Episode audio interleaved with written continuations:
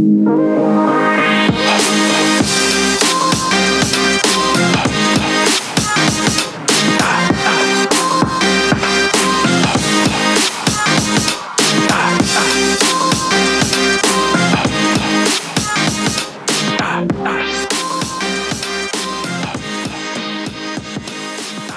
står utanför dörren, vindarna börjar bli varma och solen skiner.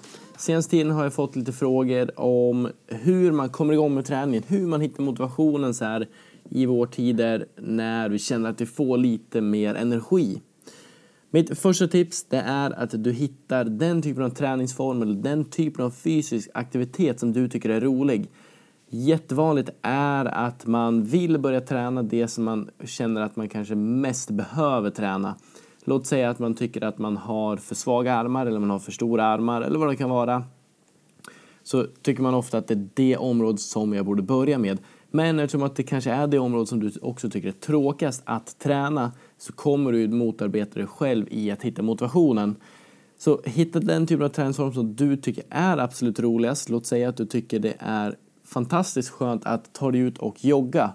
Då är det framförallt det som träningen till en början ska inriktas mot. All typ av joggning, det skulle kunna vara allt från intervaller till eh, lite mer långdistanslöpning. Så tips nummer ett, hitta den typen av träning som du tycker är rolig och mosa på den. Tips nummer två, tänk realistiskt. Väldigt vanligt är när vi känner att vi är motiverade, vi har lite inspiration, vi vill komma igång, är att vi går ut i extremt högt tempo. Vi lär oss hitta tiden, vi ser till att hitta tiden i vardagen där vi kan göra de här små mikroträningarna, där vi kan hitta tiden, där vi kan planera att ta oss iväg till gymmet eller ta oss ut i spåret. Men på sikt så kanske inte det här är en hållbar lösning, det kanske inte är så realistiskt beroende på ditt, eh, hur ditt liv ser ut. Så tänk realistiskt, vad är rimligt att träna? Är det rimligt för mig att träna så här mycket? Jag brukar alltid dra parallellen till att vara nykär. Alla har väl, de flesta av oss har i alla fall någon gång varit nykära. Allting känns bra, man ser inte så stora brister utan allting bara flyter på, man mår bra, det känns som att man svävar på moln som ligger ungefär en decimeter över backen. Efter ett tag, när man börjar landa lite grann i sig själv, när partnern börjar landa lite i sig, så börjar man också kanske hitta de här små, små, små delarna som man stör sig på eller som man kanske inte riktigt är, tänker likadant som, som den man har blivit kär i.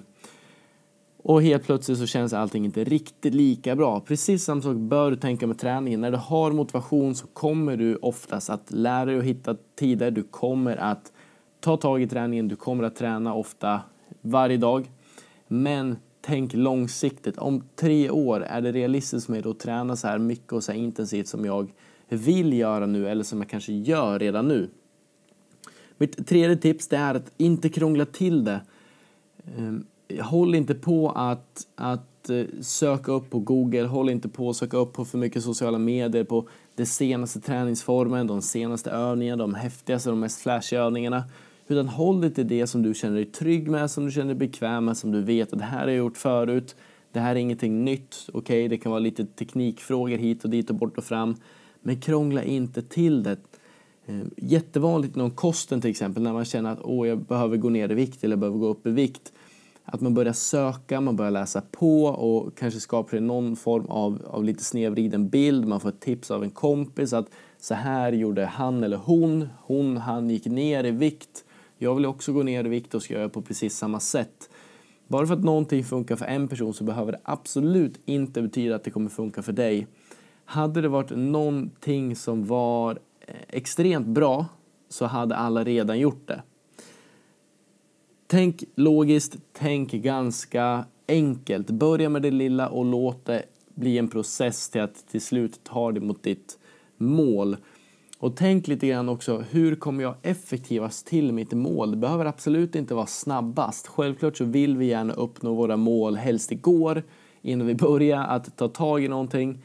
Men tänk på sikt, hur kommer jag nå mitt mål effektivast? Hur kommer jag kanske till och med kunnat befinna mig vid min målbild under en längre tid. Där har du mina tre bästa tips. Tips nummer ett, hitta det du tycker är roligt, hitta den träningsform du tycker är rolig och gör det. Punkt nummer två, tänk realistiskt. Är det rimligt för mig att jag tränar så här mycket? Är det rimligt för mig att träna 6-7 dagar i veckan och gå från noll? Tips nummer tre, krångla inte till det. Kolla vad är ditt mål? Hur tar jag mig dit effektivast? Ha det bra!